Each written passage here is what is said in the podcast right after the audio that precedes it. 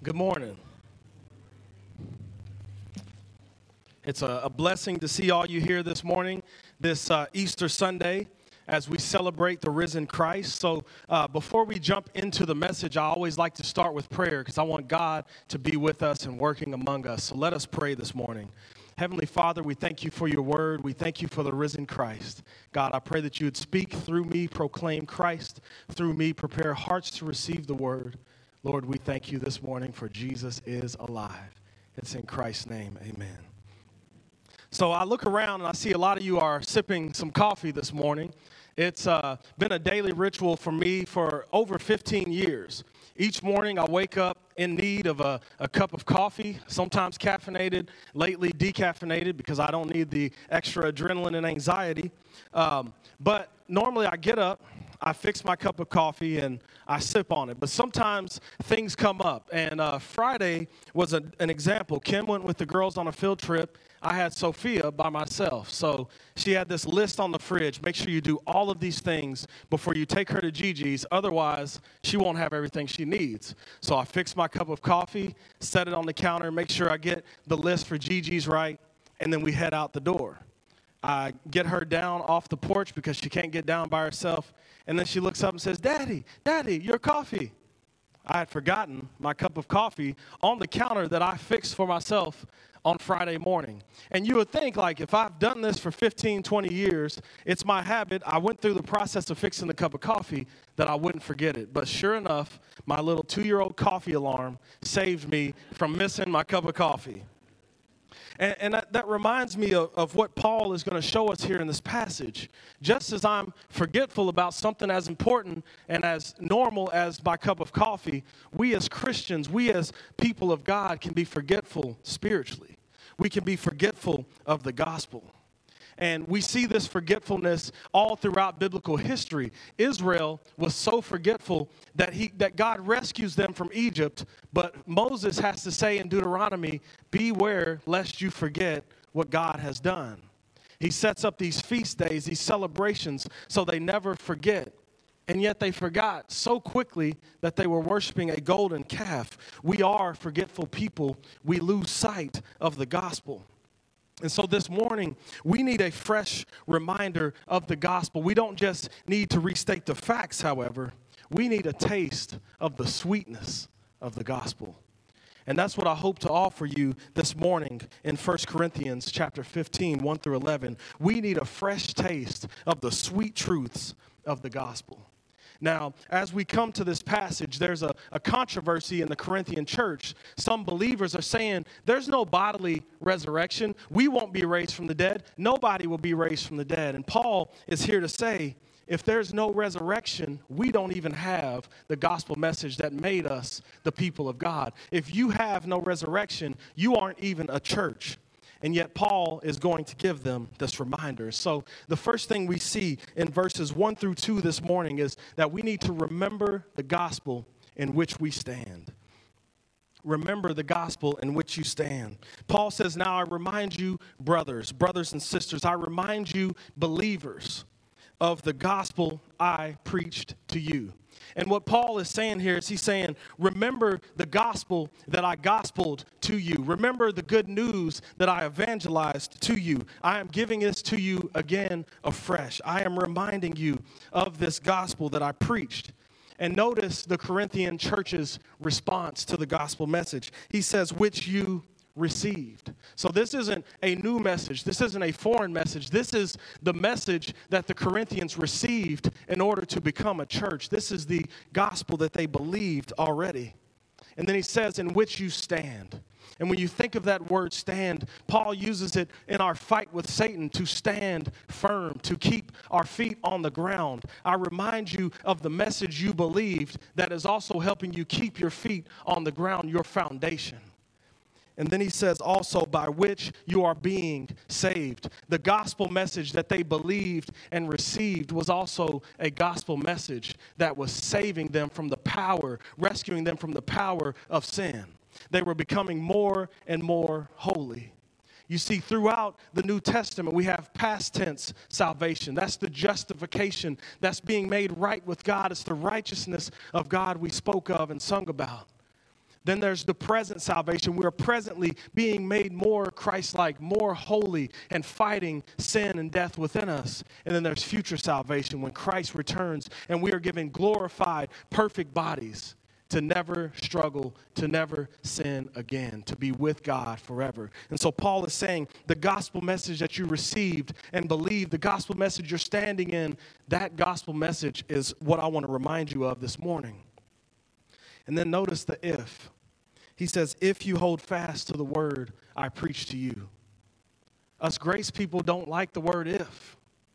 It sounds too, too difficult. Does that mean I have to do something? Does that mean that I could lose it? And that's not what Paul's saying. What Paul is saying is the people who deny the faith had some sort of belief that wasn't real belief, it was in vain. Jesus told some of the people in his ministry, You believe, but it's not the right kind of belief.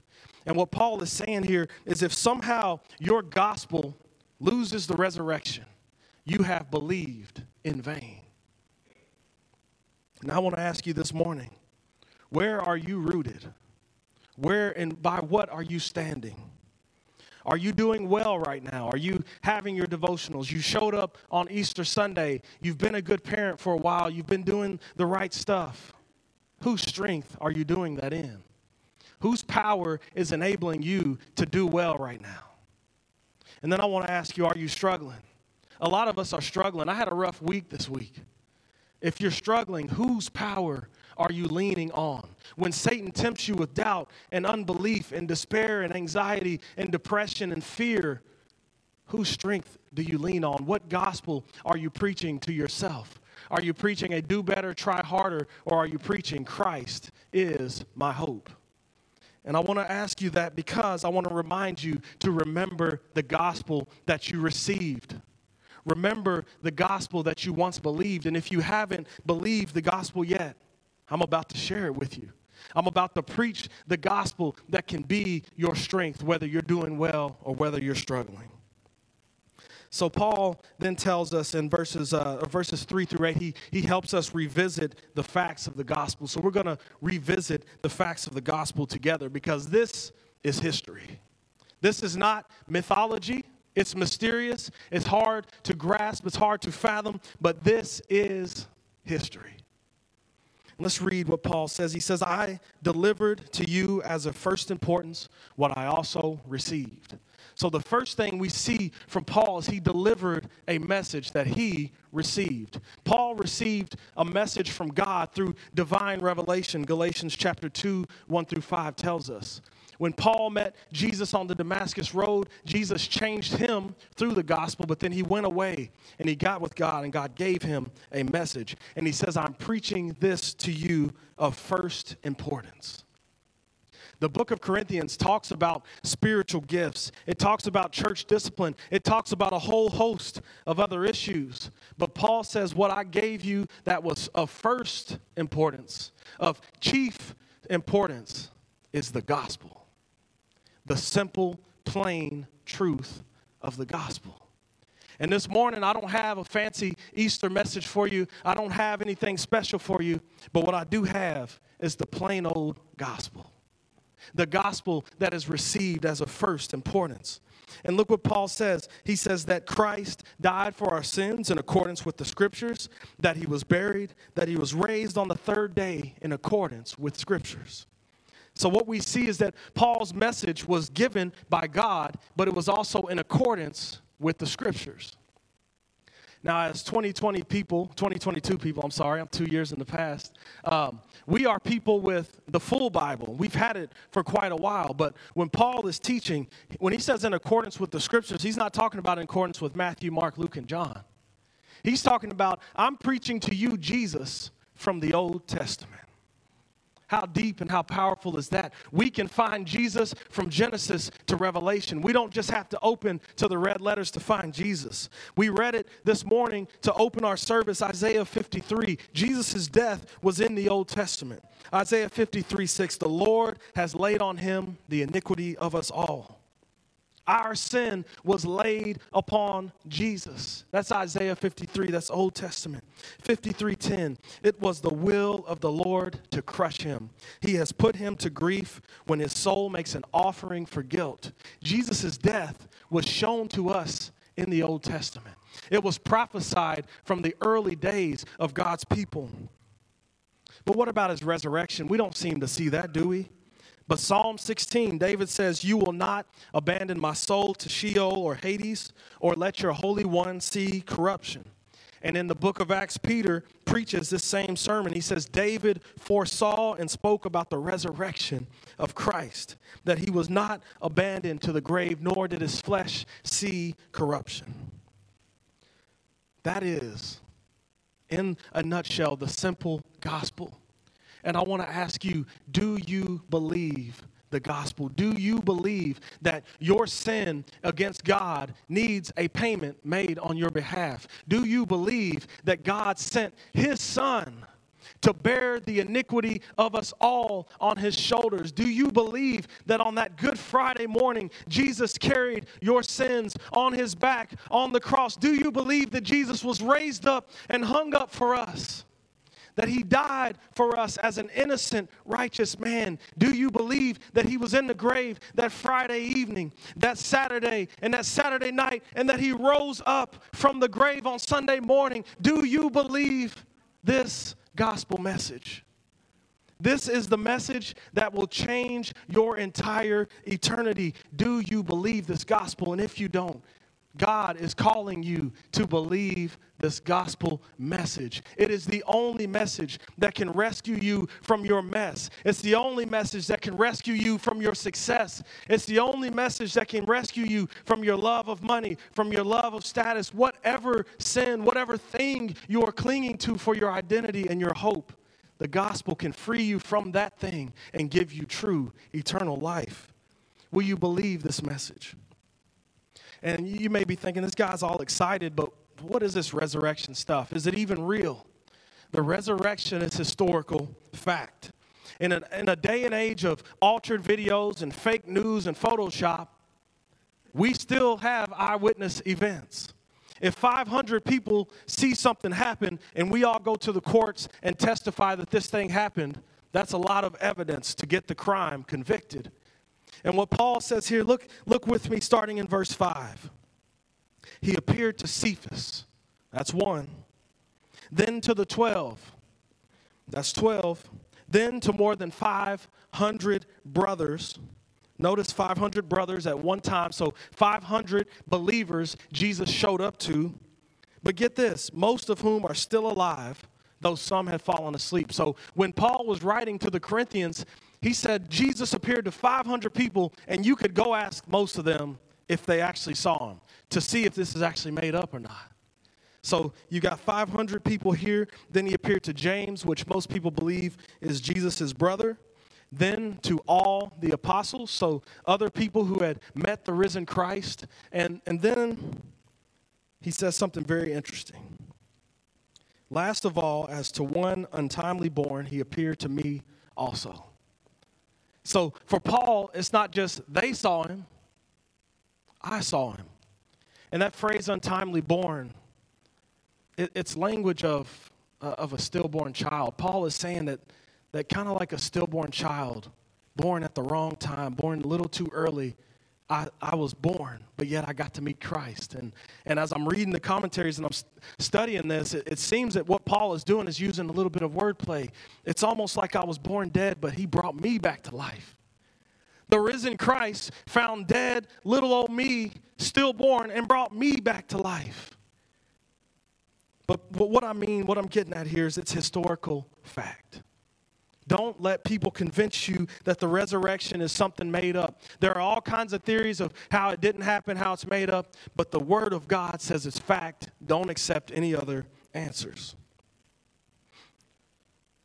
And since we're here, uh, to celebrate the resurrection this morning, let's read uh, 1 Corinthians 15, verses 12 through 19, because I, I want to show you what would happen if we didn't have a resurrection. Paul says, If Christ is pro- proclaimed as risen from the dead, how can some of you say there is no resurrection from the dead? But if there is no resurrection from the dead, then not even Christ has been raised. And if Christ has not been raised, then our preaching is in vain and our faith is in vain. If Jesus, if there's no resurrection, if Jesus didn't raise from the dead, he's not raised. And our faith and all of this that we're doing is in vain. It's a waste. My preaching is in vain. Don't waste your time paying attention. Your faith is in vain. Give it up. He says, We are even found to be misrepresenting God because we testified about God that He raised Christ, whom He did not raise, if it is true that the dead are not raised. If, if Jesus didn't rise from the dead, we're all blasphemers, we're all liars. And if Christ has not been raised, your faith is futile and you are still in your sins. No resurrection, no forgiveness of sins. Find another way, find another religion, do better. Then those then also those who have fallen asleep in Christ have perished. If in Christ we have hope in this life only, we are people most to be pitied.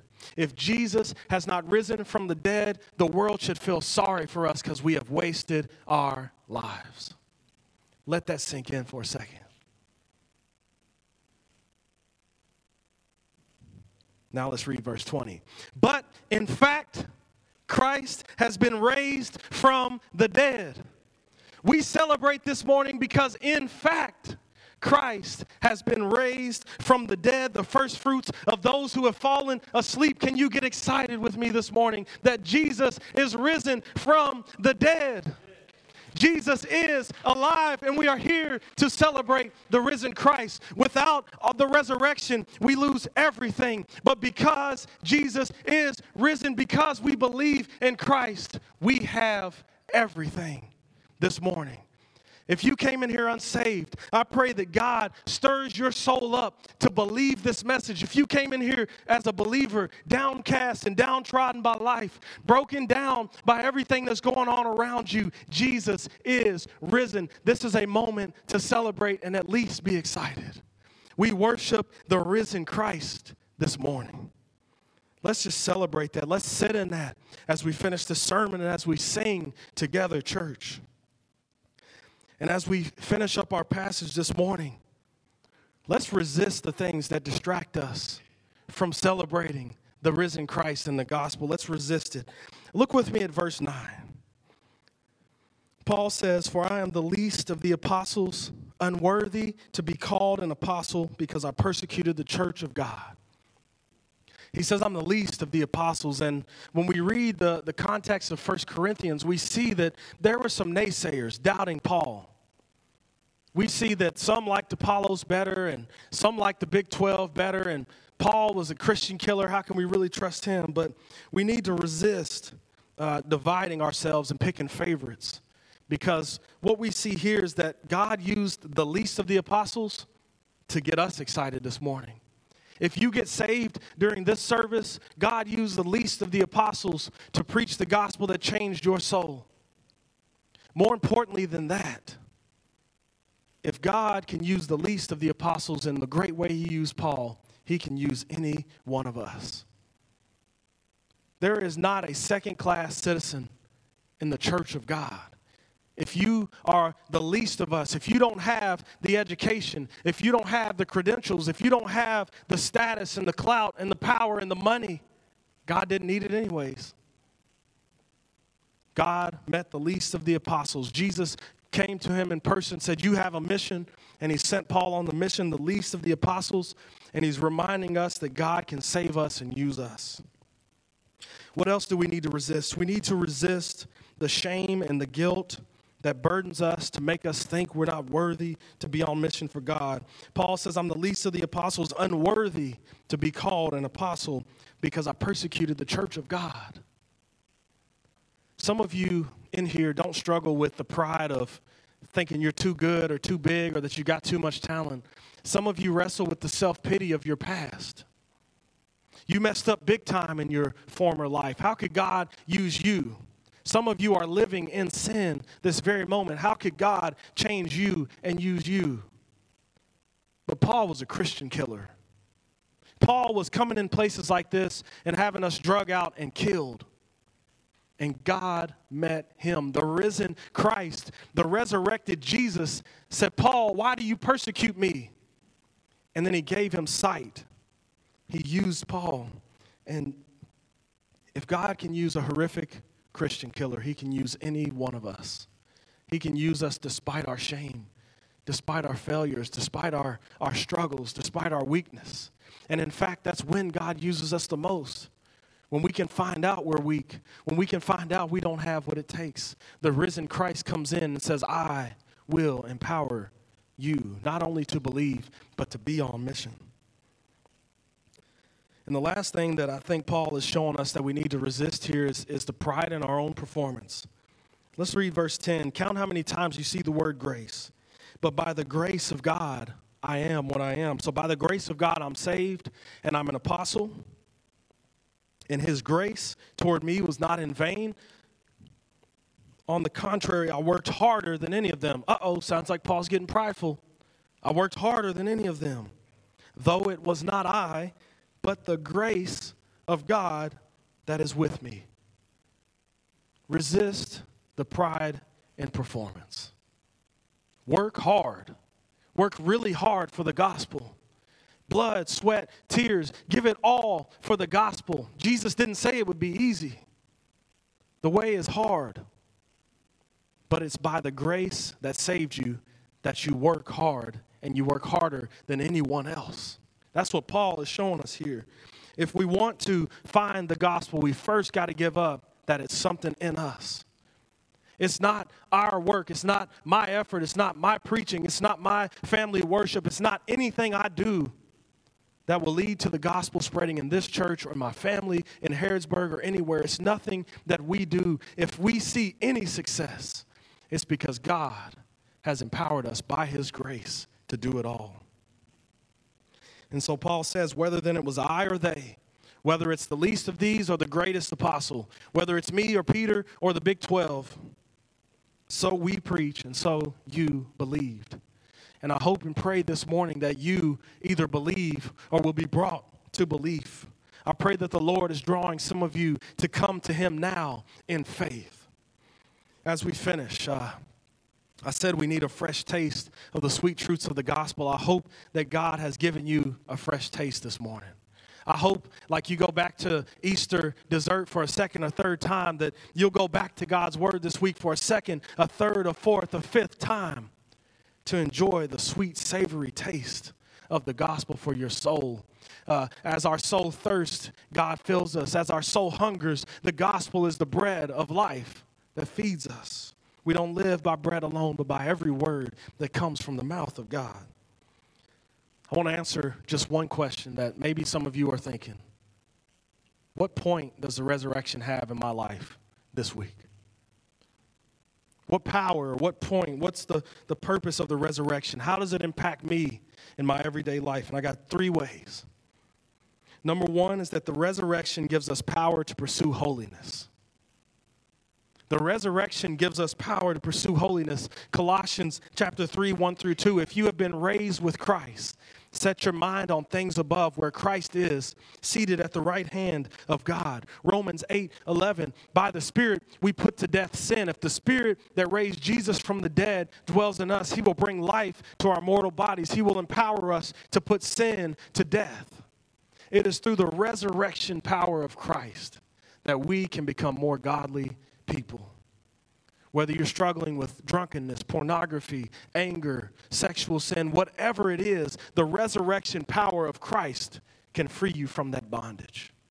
The risen Christ, if you have been raised with him, you have the power to fight sin and become Christ like. Number two, the, resur- the resurrection empowers our efforts to share the gospel. That sounds pretty obvious, but sometimes we forget that. We get timid. We get afraid to evangelize. We think it won't work. But Jesus says in Matthew 28 19 through 20, I am with you until the end of the age. Go make disciples of all nations. But how can he do that? How can, how can a, a person that's rising to heaven, sitting on a throne, say, I am with you till the end of the age? It's because he first rose from the dead. And the risen Christ sits on the throne empowering our work through the Holy Spirit. The Spirit of Christ dwells within us. So as we go forward, we sow, we water, but it's God who gives the growth. We can go forward and share the gospel knowing that if the success comes, it's because God gave the growth. And even if they don't respond, we couldn't have done or said anything better or different to give them life because it's not our job to save them, it's our job to lay this message out. So this week, go forward, talk to your unsaved friends about the gospel because it is empowered. That, that sharing is empowered by Christ, it is empowered by the Spirit. It is the power of God unto salvation. And then lastly, the resurrection gives us a hope in a living God and Savior who is still alive and still at work. It can be easy to feel like God is so far away. God, in my struggles, where are you? All this week, I'm laying awake in the middle of the night. God, where are you in this insomnia? Some of you have had very, very difficult life circumstances. God, where are you? I got good news. Our risen Savior sympathizes with our weaknesses. He is sitting at the right hand of God, interceding on our behalf this very moment. Jesus is interceding for you because he is alive. He's not laying dead in a grave somewhere. He is sitting at the right hand of his Father. That should give you hope today to keep on pressing. You're not alone. You're not fighting this battle by yourself. Jesus has not left you or forsaken you. He is right here with you. Jesus is alive today, church. I pray that this word has encouraged you, that it has stirred up your heart the way it has stirred up mine all this week and even this morning. Let's celebrate our risen Savior. Let's pray. Heavenly Father, no greater love do we have than this that someone laid down his life for his friends. Father, you, in your great love, you so love the world that you sent your only begotten Son, that whoever believes in him should not perish but have eternal life. No man can pay the ransom for another man's sin because he has his own weight to pay for. Yet, God, you in your love sent your Son to make ransom for us. And then, as he said, I lay my life down that I may take it up again. God, you raised Jesus from the dead so that we could be in relationship with you, that we could live forever, so that we could be raised to eternal life, eternal joy, eternal hope, eternal peace, eternal fellowship with you, God. I pray that we believe this message not only to be saved, but also to press on in our faith so that we will not have believed in vain. Thank you for your grace, oh God. It's in Christ's name that we pray. Amen.